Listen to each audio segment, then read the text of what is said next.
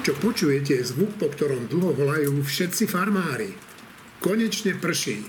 Bez vlahy sa skôr či neskôr dostaneme do veľkých problémov a vôbec nebude záležať na tom, kto bude víťaz volieb, kto bude na Slovensku vládnuť. Myslím si, že prichádza čas, aby sme sa začali všetci pripravovať na klimatické zmeny, ktoré nás celkom určite zasiahnu a od gruntu zmenia naše životy. Ako obyčajne aj dnes v podcaste Týždeň s týždňom budete počuť hlasy mojich kolegov.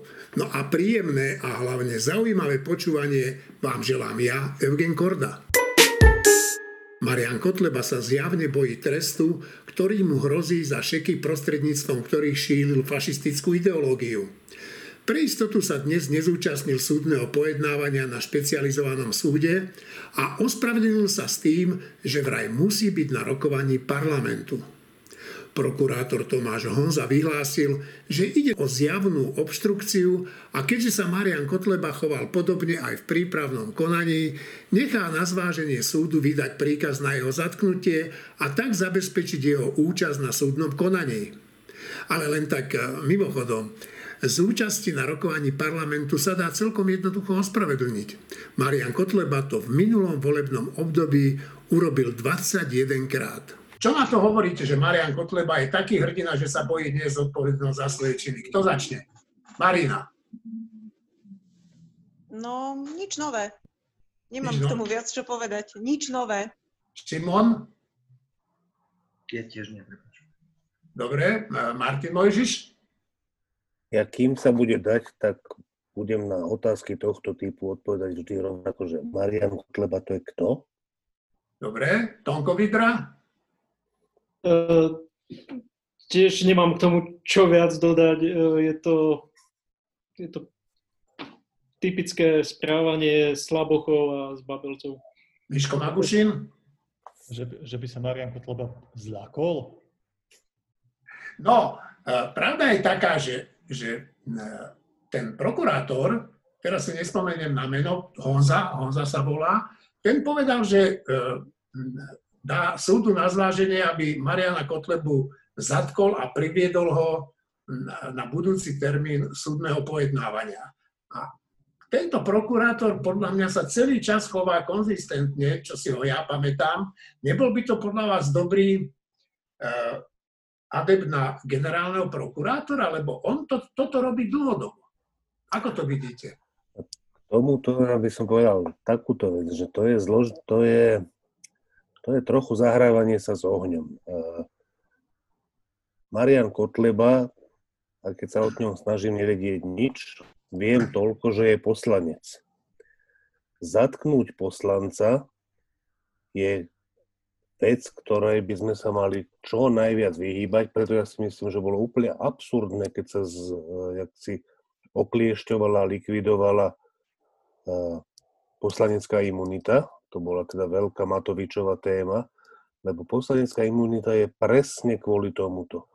Aby vládna koalícia, ktorá má pod rukou políciu a ministerstvo vnútra, nemohla ani kvôli priestupkom, ani kvôli uh, závažnejším veciam zadržať poslanca, napríklad vtedy, keď je dôležité hlasovanie a tým oslabia opozíciu o jeden, o dva, o tri hlasy. Čiže s tým, že polícia zadrží poslanca, ja by som narábal veľmi, veľmi opatrne, aj v prípade, že ide o takého človeka, jak je Kotleba. Ústavný súd celkom nepochybne patrí medzi najdôležitejšie inštitúcie v našom štáte. Jeho sudcovia by mali byť nielen vzorom vysokej odbornosti, ale aj morálnej integrity. Otázkou zostáva, či niektorí jeho členovia tieto kritéria splňajú. To, že sa sudca Mamojka vzdal svojej funkcie, síce svedčí o tom, že aj na tomto súde sa pohli ľady, isté však je, že tam ešte stále sedia ľudia, ktorých minulosť budzuje vážne pochybnosti o tom, či sa v každej situácii budú chovať nestranne. Čo vás prvé napadlo, keď ste počuli, že e, pán profesor Mamojka, ústavný to sudca, sa vzdal svojej funkcie. Miško Magušin. Ja som bol veľmi potešený z tohto faktu a bol by som rád, keby e, sa takýchto, ešte myslím, že by sme našli niekoľko sudcov ústavného súdu, ktorých by minimálne jedného mám v hlave, ktorý by sa podobne mohol vzdať svoje funkcie. A myslím si samozrejme, že to pán Mamojka nespravil e, z, nejakej, z nejakého altruizmu alebo z nejakej hlbokej sebareflexie, ku ktorej v tomto momente dospel. Myslím, že to je úplne evidentné, že to spravil pod váhou všetkých tých informácií, ktoré aj predseda ústavného súdu dostal. Pre mňa zaujímavejšie ako tento potešiteľný fakt je vystupovanie predsedu ústavného súdu, pána Ivana Fiačana, v celej tejto veci, od ktorého sa očakávalo možno, že použije aj nejaký ostrejší slovník a že povie, lebo on mal hneď potom taký svoj briefing, kde, kde sa k celej veci vyjadroval a kde povie, že takíto ľudia jednoducho na ústavný súd nepatria, alebo aspoň diplomatickým spôsobom. On, on to povedal a, extrémne diplomatickým spôsobom. Ja dúfam, že zdá sa mi trošku, že napriek tomu, že si myslím, že Ivan Fiačan je, je seriózny, slušný človek, tak eh, mám pocit, že to bola trošku premárnená šanca vyslať signál verejnosti od šéfa ústavného súdu, že, že ústavný súd je čistejší a lepší, ako bol. Keby predseda povedal, jasnejšie, že takýto typ ľudí, okolo ktorých sa vznášajú takéto podozrenia, sem do tejto inštitúcie jednoznačne nepatrí a tento krok pána Mojmíra Mamojku vítam. Vtedy e, by som bol spokojnejší ako len z toho, že Mojmír Mamojka odišiel, čo je skvelé. Marina Galisová? E, ja sa pripájam ku kolegom, je to potešiteľný krok e, a ešte dodám, že nesmie to byť určite to najhoršie, čo sa mu stane za to všetko. Ja dúfam, že sa to neskončí celé týmto, že jeho najhoršia hamba a potrestania bude spočívať v tom, že odišiel. No, veď otázka je, že čo všetko na neho e, vyšlo pri tom skúmaní, pretože ani mne sa nechce veriť, že pán Mamojka, ktorý má teda skutočne hrošiu kožu, dlhé roky úspešne budovanú v rôznych e, profesiách, počnúť s tými akademickými a končia teda e, tými politickými, tú hrošiu kožu si vybudoval, tak ja tiež dúfam, že, e, že budú hlbšie skúmať jeho činnosť niektoré orgány. Martin Mojžiš sa hlási. Ja by som k tomu chcel povedať len toľko, že ja mám celkom rád sprosté vtipy, ale, ale nie, nie príliš drsné sprosté vtipy. Takže ja som celkom rád, že sa trochu oslabil ten drsný, sprostý vtip, ktorý si ty tu povedal pred chvíľou, že pán profesor Mamojka, ústavný súdca. Dobre. Uh, Šimon? Mne tam chýbala jediná a veľmi podstatná vec. Ja som očakával, že Robert Fico bude mať tlačovku, kde pánovi Mamojkovi poďakuje za roky dobrej a skvelej práce a postaví sa. Je samozrejme skvelé, že Mamojka tam nie je. Podstatnejšie je však, že tam nikdy byť nemal. Tono Vidra? Ty si sa pýtal, že čo sme si prvé povedali, keď sme sa dopočuli tú správu, no tak povedal som si, že no konečne. A to, to by bola taká rýchla odpoveď na to a uh, asi by som povedal, že tí ľudia, ako je Mojmir Mamojka, um, to sú také typy, ktoré, ktoré sa objavujú v tom verejnom diskurze, stále do neho nejako vstupujú, objavujú sa tie mená a neuveriteľným spôsobom vulgarizujú, vulgarizujú ten verejný priestor, ktorý, nehovorím, že musí byť ideálny a čistý, taký, že, že, že, že by tam mali byť iba naozaj, že úplné ľudské ideály a politické ideály. Bolo by to krásne, ale, ale toto je, by som povedal, že to je také obrovské ťahanie na, na tie najnižšie, najnižšie priečky toho verejného vystupovania alebo toho, ako má vyzerať ten verejný a politický priestor, že takíto ľudia, a je ich, je ich viac a nielen nie len, uh, na ústavnom súde, alebo nielen nie len teda v týchto vodách. Zdanlivo nepodstatná vec, ako je odmietnutie veľkej časti poslancov vziať na vedomie správu pani ombudsmanky, ukázalo, aké je skutočné rozloženie síl v parlamente. Mnoho poslancov Olano má paradoxne blízko k myšlienkovému hodnotovému svetu Kotlebovcov a Smeru. A taký istý postoj majú aj poslanci Sme rodina. Akú správu týmto odmietnutím e, poslanci vyslali verejnosti? Čo je to za správu? Je to správa, ktorá potvrdzuje, že vo voľbách to dopadlo tak, že 60% odozdaných hlasov išlo populistickým stranám, po prípade kryptokomunistickej strane a fašistickej strany. Tá správa má určite možno pre niektorých kontroverzné časti, alebo časti, s ktorými nesúhlasia. To však nie je dôvod na to odmietnúť túto správu ako celú, čo sa v parlamente stalo. A stáva sa to veľmi nemilá tradícia. Predchodkynia pani Patakijovej, pani Viera Dubovcová zažívala niečo podobné. Ďakšie x krát tie správy boli odmietnuté. Veľmi oceňujem postoj pani Čakutovej, ktorá svojou prítomnosťou zdôraznila, že toto je dôležitá téma. A rozhodne z toho som, nie som nadšený, ja som sklamaný z toho, že sa táto správa ani len neprijala. Martin, môžeš? To, čo sa stalo, je začiatok toho, čo sa ešte len stane. To znamená?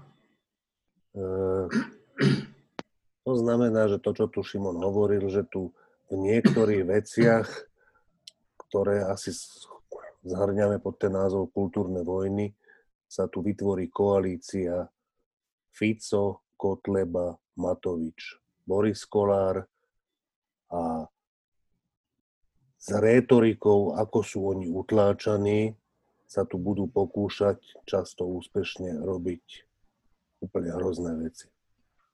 Dobre, Marina Galisová? Mne bez ohľadu na to, čo si kto myslí o obsahu správy ombudsmanky, e, mňa osobne veľmi mrzí, že poslanci, ktoré s tým ani nemuseli súhlasiť, nenašli toľko ľudskej slušnosti, že by tú správu aspoň vzali na vedomie. Lebo pokiaľ som dobre čítala slovník slovenského jazyka, tak vziať na vedomie neznamená súhlasiť, len počuť, vypočuť.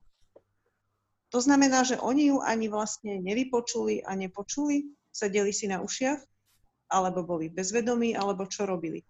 A je to nesmierne zlý signál vzhľadom na to, že úrad ombudsmana je dôležitý pre fungujúcu demokraciu a bez ohľadu na to, čo si kto myslí o obsahu správy, vyjadriť takúto neúctu k úradu ombudsmana a zároveň sa vyhlasovať za vlastenca, ako to niektorí sú schopní, je minimálne bizarné.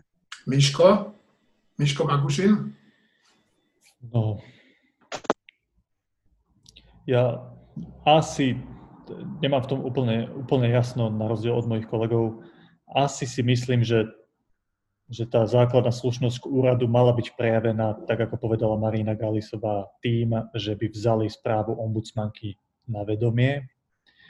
Na druhej strane, mňa by tiež veľmi zarazilo, keby sedím v parlamentnej lavici a pani verejná ochrankyňa práv vyjadrí svoje potešenie z toho, že 5 zákonov, ktoré boli mierené na sprísnenie interrupčného zákona, neboli v predošlom volebnom období prijaté. Niektoré z tých zákonov boli podľa mňa že dobre mienené, neboli nejaké extrémne a podľa mňa ochrana života nenarodených detí je dôležitá téma, aj keď sa v tomto nezhodujem s mnohými ľuďmi, ja, ja si za tým stojím. Viem si predstaviť, že niektorí ľudia to tak pobúrilo, že sa rozhodli, že že sa nezaprezentujú nehlasovali proti prijaťu tej správy, ale jednoducho, že, ale, ale zároveň ro, úplne rozumiem tomu argumentu, že z úcty k tomu úradu to možno mali vziať na vedomie, len nechcem, aby tá diskusia skončila len pri tomto akte poslancov. Podľa mňa stojí za zmienku aj to, že ombudsmanka vyjadrila svoj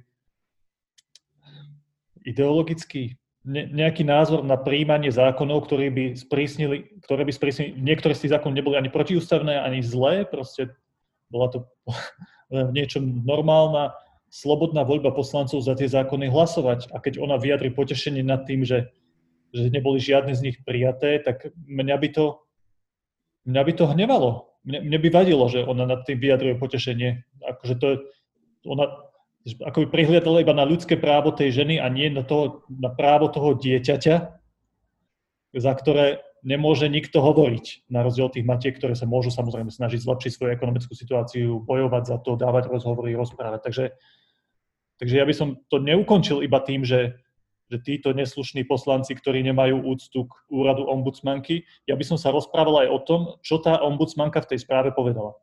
Dobre. A ja by som, môžem do toho? Áno, jasné, Martin. Ja by som sa o tom vôbec nerozprával a tak, ako si myslím, že poslanec Kotleba nemá byť zadržaný políciou, tak si myslím, že poslanci si majú vypočuť správu ombudsmanky, ktorú jej ukladá zákon predložiť a majú ju zobrať na vedomie. Bez ohľadu na to, ona je ombudsmanka a hovorí tam to, čo si myslí. To sú proste nejaké, nejaké akty, ktoré predpisujú zákony a teda umožňujú aj to, že nezobrať to na vedomie, ale to, to ani není, že neslušnosť. Ja si myslím, že na to nemáme vhodné slovo, čo urobili tí poslanci. Šimon Jeseniak? Tam je ešte jedna zaujímavá vec, ktorú sme možno opomnuli alebo zabudli zatiaľ povedať, a to je, že z opozície našiel jeden poslanec, ktorý vytiahol poslaneckú kartu. Ten poslanec sa volá Peter Pellegrini. Mám dojem, že Peter Pellegrini naozaj začína vyliezať z úty, zháňať si spojencov a vyzerá to tak, že ten súboj bude veľmi zaujímavý. Na jednej strane je Pellegrini, ktorý vytiahne tú hlasovaciu kartu, a na druhej strane je, je Fico, ďalší, tuším, Jariabek, ktorý, no, niekto, nie som si naozaj istý, ktorí sa postavia pred kamery s fašistami a uzatvoria, uzatvoria koalíciu. Takže tie tábory začínajú byť veľmi viditeľné. Tono Vidra, Tonko? No, uh, ja by som povedal, že už dlhodobo tu máme čosi, čo sa nazýva kultúrna vojna a to nevzatie na vedomie správou ombudsmanky vyvolalo ďalšiu kultúrnu bitku ktorá sa teraz bude zvádzať. Keby tí poslanci to vzali na vedomie, ja neviem, že či by sme sa v médiách vôbec o tom dozvedeli, že sa niečo také odohralo. Skrátka, vzali by to na vedomie, možno by sme niečo o tom počuli a bolo by. Ale tým, že to nevzali na vedomie a, a súhlasím s tým, že mohlo to niektorých naštvať v tom zmysle, že, eh, že sa ich mohlo dotknúť, čo tam ona povedala alebo napísala, eh, ale práve tým, že na to upozornili, eh, tak tu budeme teraz, ja neviem, že koľko, možno to bude trvať 3 dní, možno to bude trvať 3 týždne, ale zase budeme riešiť tie, tie vojny, ktoré mňa osobne proste, mňa to už niekedy nie, že nezaujíma, ale o, nemám rád, keď sa nám spoločnosť začne takto rozčesávať na, na, na týchto, týchto témach kultúrnych vojen, pretože väčšinou zo skúsenosti viem, že to nikdy k ničomu neviedlo, iba k takým roztržkám medzi ľuďmi a takže toľko. Prakticky bez povšimnutia väčšiny našich médií prešlo výročie atentátu na pápeža Jána Pavla II. Atentátnik Ali Akča sa ho pokúsil zabiť a dodnes nie sú známe dôvody, prečo to urobil. Kolegovia, čím bol tento muž podľa váš výnimočný? Teda mám na mysli pápeža Jana Pavla II. Ja teraz ani nechcem, aby ste komentovali samotný ten uh, atentát, ale to, a veľmi kratučko, že čo vás napadne, keď počujete meno Jan Pavel II? Marina. Mňa napadne asi to, že to bol pápež, ktorý bol E, na Petrovom stolci vtedy, keď ja som sa dala poprstiť. To už som bola dospelá. A už ako čerstvo pokrstená som zažila jeho návštevu, čo bolo veľmi pôsobivé. A zároveň, ale môj, čiže ja mám takú určitú takú vďačnosť aj k nemu, lebo viedol církev v tom čase, ktorý bol pre mňa dosť formatívny. A chcem dodať aj to, že ja som mu vďačná za to, že dokázal zabojovať za slobodu pre vtedy, vtedy komunistický priestor. A to nebolo málo, pretože v dejinách sa v cirk- katolíckej cirkvi sa muži na pápežskom stolci nie vždy dokázali postaviť na tú správnu stranu z rôznych dôvodov. Niekedy z vlastnej viny, niekedy to bolo jednoducho okolnostiami, ale Jan Pavol II dokázal byť v tom kľúčovom dejinnom zápase medzi komunizmom a slobodou na správnej strane. No, ja skôr než dám slovo Šimonovi Jeseniakovi, by som e, to trošku odľahčil. Ja si pamätám, že keď tu v Bratislave na, e, na letisku na, bolo veľké zhromaždenie, kde bola omša, kde bol pápež, tak e, tam sa zhromaždilo kopu všelijakých predávačov klobások a čo ja viem čoho. A keďže nestačili predať všetky tie svoje produkty, lebo väčšina ľudí si tam priniesla také tie lepeňáky so salámov, tak potom išli demonstrovať pred úrad vlády, že aby im to vláda zaplatila. No tak to bol taký, taký úsmevný e, zážitok môj z návštevy Jana Pavla II. A teraz Šimon Jeseniak určite vážnejší. Na mňa sa ten osobný zážitok viaže na rok 95-96, kedy Jan Pavol navštívil Marianskú horu v Levoči. A to je asi tak vzdušnou čiarou to miesto, kde celebroval vtedy svetu omšu, je to naozaj 200 metrov od, nášho domu. To je prvá osobná skúsenosť, ktorú si pamätám ešte z ranného detstva. Čo si spomeniem, alebo na koho si spomeniem, keď sa povie Jan Pavol II, je Ronald Reagan a baronka Tečerová, teda traja ľudia, ktorí dokázali a prispeli k tomu, že padla železná obota, opona, padol bolševik, tak to sú moje hlavné spomienky. Dobre, Martin, Martin Mojžiš. E, ak, ak teda máme byť že stručný, že čo nás také prvé napadne, tak mňa pri uh, Karolovi Vojtilovi napadne, že to je najvýraznejší príklad využitej šance, s akým som sa ja podľa mňa stretol. Že keď sa Poliak stal pápežom, už to samotné bola veľká vec. Ale ešte to mohlo byť všelijako, a to, jak on to využil, teraz nemyslím len pre katolícku církev, pre celý svet. A druhá vec, ktorá ma napadne, že Jan Pavel II je pre mňa autorom najlepšieho, najgeniálnejšieho prejavu, aký som kedy počul. Teda je to len čas prejavu, ale všetko ostatné je zbytočné. O tomto povedať. A to je, že nebojte sa. Dobre, Tonko Vidra? No ja som, eh, ja som o eh, Jánovi Pavlovi II. teraz napísal do týždňa aj taký článok, ktorý sa eh, týkal ešte jeho knihy, ktorú napísal v roku 1969 ako kardinál Karol Vojtila, kde sa venoval také téme konania, ale nechcem o tom hovoriť. Ty sa pýtal, že čo to pre mňa znamená tento, tento pápež, no, alebo že, že ako by som na to reagoval patrí jednoznačne medzi najvýznamnejšie osobnosti 20. storočia, druhej polovice 20. storočia. E, ten vplyv, aký on priniesol do Vatikánu, e, vezmeme si už iba to, že to bolo po dlhom čase, to bola búrka e, pontifikálnych ciest, tzv. tých pápežských ciest, kde on navštevoval rôzne krajiny. To predtým sa nedialo že jednoducho začal chodiť, to my si už dnes opäť nevieme predstaviť niečo, že, e, že tie oblečenia tých e, pápežov predtým, ktoré nosievali, e, dobre, on ešte stále chodil v tom oblečení, ktoré poznáme dnes na tých pápežov, ako je Benedikt XVI alebo František a podobne, ale to si nevieme predstaviť, čo tam bolo predtým ešte. Mnohí to nevedia predstaviť, že? on, on mnohé tieto zvyklosti zaužívané za celé roky postupne, postupne uh, okresával. Nehovorím, že úplne, ale je to pápež, ktorý priniesol obrovskú, obrovský taký moderný vietor do cirkvy. Uh, neuveriteľným spôsobom. Samozrejme, že boli aj pred ním, aj Jan 23. prinášal veľké veci uh, do, tohto, uh, do tohto prostredia. Ale Jan Pavol II ako neuveriteľným spôsobom to dokázal zrealizovať hlavne na tých cestách, keď prišiel a dal si, ja neviem, nejaké kvety si zavesil na, na seba, na krk, povedzme, na nejak, z nejakého kmeňa, ktorý mu tam že si položili, povedzme, hej, na hlavu, alebo nejaký klobúk, hej. Tak svet v živote predtým nevidel pápeža, ktorý by si toto dovolil spraviť.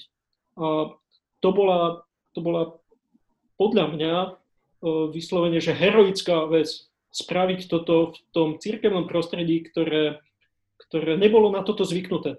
To bol vyslovene, že heroizmus. Dobre, Miško Magušin. Ja len stručne, moje prvá, prvá vec, ktorá mi napadne, keď počujem e, meno svätého Jana Pavla II. je Marianská hora v Levoči v roku 95 v lete. Tam nedaleko domu Šimona Jeseniaka mal som 6 rokov. Sme sa na tom praplnenom kopci, kde bolo niekoľko 100 tisíc ľudí, kde som bola ja a bolo to veselé, si pamätám, že to, tam bola fakt taká veselá atmosféra, ľudia sa veľa smiali na tých jeho vtipoch a spievali sme si spolu s ním a tak.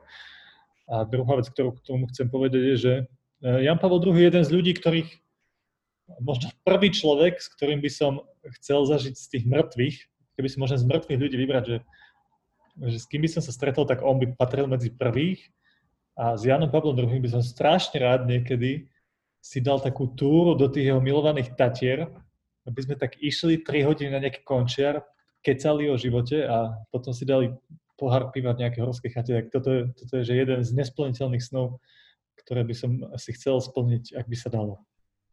Ak veríme, že je niečo medzi nebom a zemou, tak to nie je nesplniteľný sen.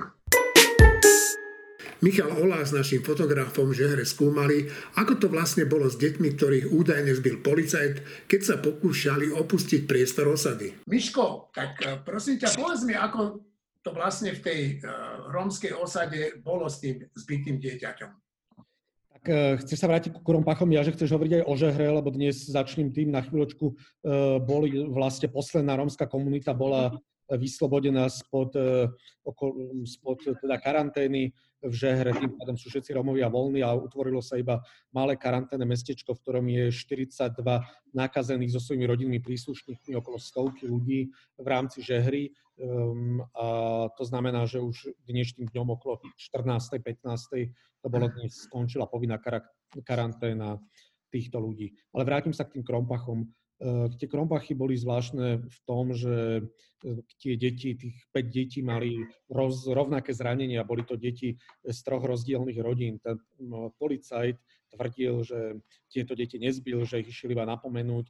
Vojak eh, aj podľa hovorcu ministerstva obrany, aj teda podľa stanovísk viacero príslušníkov ozbrojených síl, vraj nebol celý čas s týmto policajtom, preto nevie potvrdiť ani vyvrátiť, či boli tieto deti zbyté s tým, že hm, tvrdenia týchto detí sú unisino naozaj rovnaké. E, oni hovoria, že ich tento policaj zbil, dokonca, že sa im vyhrážal zbraňou. E, bol tam privolený vojenský zdravotník, ktorý má skončené bakalárske štúdium ošetrovateľstvo, ktorý tvrdí, že tie zranenia sú staršieho dáta. Oslovil som profesora ošetrovateľstva vo Viedni, ktorý hovoril, že bakalár e, ošetrovateľstva nie je kompetentný posúdiť hm, dĺžku zranení. Oslovil sa potom detskú lekárku, doktorku Špánikovú, ktorá jednoznačne hovorí o tom, že tie zranenia boli čerstvé. Ehm, a na záver ako bodka, 24 e, hodín potom, ako som navštívil policajnú stanicu v Krompachoch, oslovil som príslušníkov ozbrojených síl viacero v tejto veci. Mi o 22.11 v noci volalo policajné číslo, kde bol 39 sekúnd nejaký človek ticho, na čo som hneď podal sťažnosť bolo mi oznámené off record, že si ma niekto preveroval, ale nevedia zistiť kto, pretože policajtov je vraj 19 tisíc. Teda. Takže bolo to také veľmi zvláštne. Možno, že to bola naozaj náhoda, možno, že naozaj policajti volajú o 22.11 v noci náhodou a sú 40 sekúnd ticho v telefóne napriek výzve, ale v každom prípade, keď sledujem tú časovú os, tak sa to stalo 24 hodín potom, ako som navštívil napríklad týchto policajtov v Krompachoch na policajnej stanici.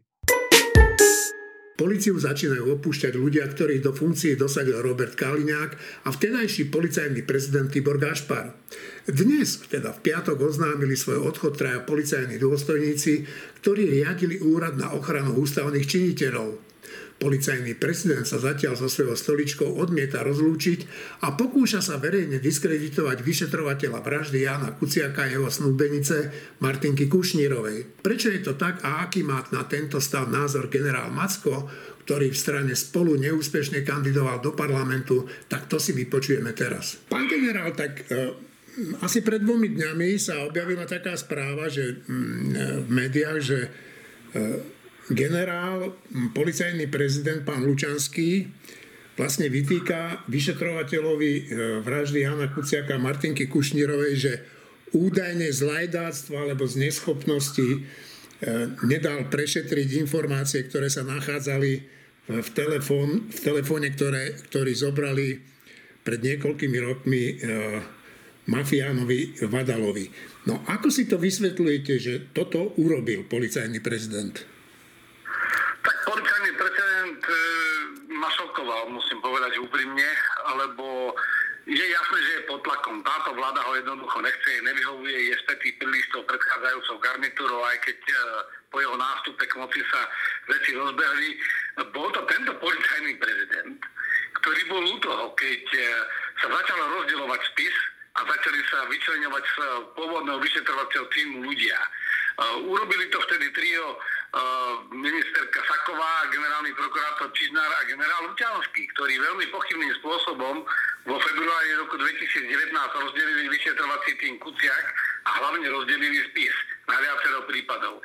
A to dokonca bez vedomia špeciálnej prokuratúry. Bolo to veľmi rýchlo účelovo a napriek pochybnostiam mladskej a odbornej verejnosti. Vtedy, ja si pamätám na životu tlačovú konferenciu, špeciálna prokuratúra dva dní o tom vôbec nič nevedela, jednoducho sa to urobilo poza ich chrbát a pritom špeciálna prokuratúra dozorovala prípad. Bol to aj ten istý policajný prezident Lučanský, ktorý veľmi rýchlo v oktobri 2019 rozpustil vyšetrovací tým Kuciak. Oficiálny dôvod bol, vyšetrovanie bolo skončené, bola podaná obžaloba, nie je dôvod držať ten tým. Takže teraz prichádza, tak e, to vyvoláva veľké otazníky. Ja už vtedy som písal uh, taký blog, kde som povedal, že ten postup policajného prezidenta v prípade podozrenia z rozsiahleho organizovaného zločinu, čo ten spis naznačuje, uh, bol taký zvláštne, vyvoláva otazníky. Lebo môj dojem bol, že vlastne chceli rýchlo uzavrieť prípad. Odsúdiť tých pár pešiakov, ktorí sa priamo podielali na vražde e, Jana Kuciaka a Martiny Kušnírovej a boli bezprostredne zapojení do prípravy tejto vraždy. Ale vtedy bolo predsa jasné, a namietal na to aj Jozef Šátek, bývalý elitný vyšetrovateľ, že to vyšetrovanie nemalo byť vedené len vo veci vraždy, ale malo byť vedené vo veci organizovanej skupiny, alebo minimálne také podozrenie na činnosť takéto skupiny tam bolo. To znamená, postup Sakovej, Čižnára a Lučanského vo svetle týchto najnovších informácií vyvoláva veľké otázniky a chcel by ho chcelo by to vyšetriť to ešte raz. Že prečo to vlastne robili. Dobre, no a ako si vysvetľujete vlastne takú nemohúcnosť policajného prezidenta, ktorý síce sa drží zákona a nemôže e, Lučanského z funkcie odvolať. Na druhej strane táto vládna koalícia zatiaľ neurobila žiadne viditeľné kroky, teda myslím tým e, prijatie nejakého nového zákona, ktorý by umožnil e, vymeniť človeka na tejto dôležitej pozícii. Tak ono je to zložité, tam sú dva dôvody. E, myslíte ministra vnútra, e, ako som pochopil. Áno, áno. E, tak je zároveň aj šéfom ústredného krízového štábu, to znamená, oni sa venovali primárne aktuálnej e, kríze, do ktorej skočili bohužiaľ pri prevzatí moci, takže ich to dosť vyčerpáva a naviac ten štýl, ktorým to pojali e, takisto tú vládu, vlastne veľmi, veľmi zaťahol do toho detailného výkonu a prípravy všetkých rozhodnutí. To je jeden dôvod. Druhý dôvod je, je to samozrejme politicky citlivé, lebo na oko to vyzerá, že po tej zmene policajného prezidenta, to je fakt, sa policajtom rozviazali ruky a vyšetrovanie sa pohlo dopredu. To znamená, sú veľmi opatrní e, po tých rôznych vyhláseniach, kedy chválili Lučanského teraz narýchlo meniť. Ale tá zmena je podľa môjho názoru nevyhnutná, len ju netreba uponáhľať. To je otázka iná a to je asi aj tá reakcia Lučanského. Lučanský e, bol predsa súčasťou systému, bol síce v nejakej konkurenčnej v úvozovkách skupine e, voči Gasparovi v určitom čase, má veľa otáznikov za sebou ohľadom svojho majetku a svojich aktivít a to aj na území iných krajín, kde sa chodil stretávať s ľuďmi, s ktorými by som sa asi ako policajný prezident nikdy nešiel stretnúť, alebo šéf inšpekcie policajné, alebo vysoký policajný funkcionár. Takže on si musí byť vedomý, že jeho pozícia dlhodobo je neudržateľná. To znamená, to je to otázka skôr, že možno, že mu malo dojsť že je čas zvyhnúť kotvy a proste odísť. Buď sa bude brániť férovým spôsobom a myslí si, že je práve, lebo čisto právne to nie je také ľahké ho odvolať, lebo tá úprava bola nedávno robená, uh, ale na druhej strane, ak nemám podporu vedenia rezortu, idem vyloženie proti, ne, proti nemu, alebo ten rezort e, na mňa poluje, zoberieme aj služobné auto, je to jasný signál, že som tu nežiadúci, tak sa budem brániť čestnými prostriedkami a nezaťahujem do toho potom policajtov, ktorých diskreditujem a vlastne hádem na nich všetkú vinu, alebo proste jednoducho so štýčenou hlavou odídem a poviem si, že toto nemám zapotreby. A to neznamená vôbec, že keď odíde, že by priznal, že spravil nejakú chybu, on ak ju nejakú urobil, tak sa mu stejne preukáže. Ako to vy vidíte, keď sledujete to, čo sa v tej polícii a na ministerstve vnútra odohráva v týchto dňoch? Šimon Jeseniak. Šimon Jesenia krúti hlavou, že nič. Martin Mojžiš. Ja som nezachytil presné slova Lučanského o vyšetrovateľovi Juhásovi, čiže mám to len sprostredkovanie, ale pokiaľ sa vyjadril tým spôsobom, jak sa vyjadril, tak to je nehoráznosť. To znamená, že on dáva za vinu Juhásovi nejaké nedostatočné e, preverenie niektorého telefónu, ako vzhľadom na to, čo všetko ten Juhás spravil, akože to je drzosť najhrubšieho zrna. A túto drzosť prekonáva už len, už len súčasná vládna koalícia, ktorá policajnému prezidentovi, opäť nech je to aj Lučanský, odoberie auto a vodiča. My máme, my máme policajného prezidenta, ktorý nemá vlastné auto s vodičom. To čo sme za krajina? Ešte raz, akože, akože Lučanský podľa mňa nemá byť policajný prezident ale nemôžeme sa k súčasnému prezidentovi policajnému chovať ako k prasaťu. To potom my sme prasatá, alebo ešte oveľa horšie. A na záver jedna dobrá správa. Slovenskí vedci a súkromné spoločnosti v rekordne rýchlom čase vyvinuli a dodali štátnu zdarma 100 tisíc polahlivých testov na koronavírus. Splnili tak tvoj slub, ktorý pred časom dali. Myslím si, že by sme sa im mali poďakovať. Veď sa im poďakoval už aj predseda vlády Matovič a ja som presvedčený, že by si mal minimálne v tom plnení sľubov od nich vziať príklad. Prajem vám všetkým pekný víkend a do počutia.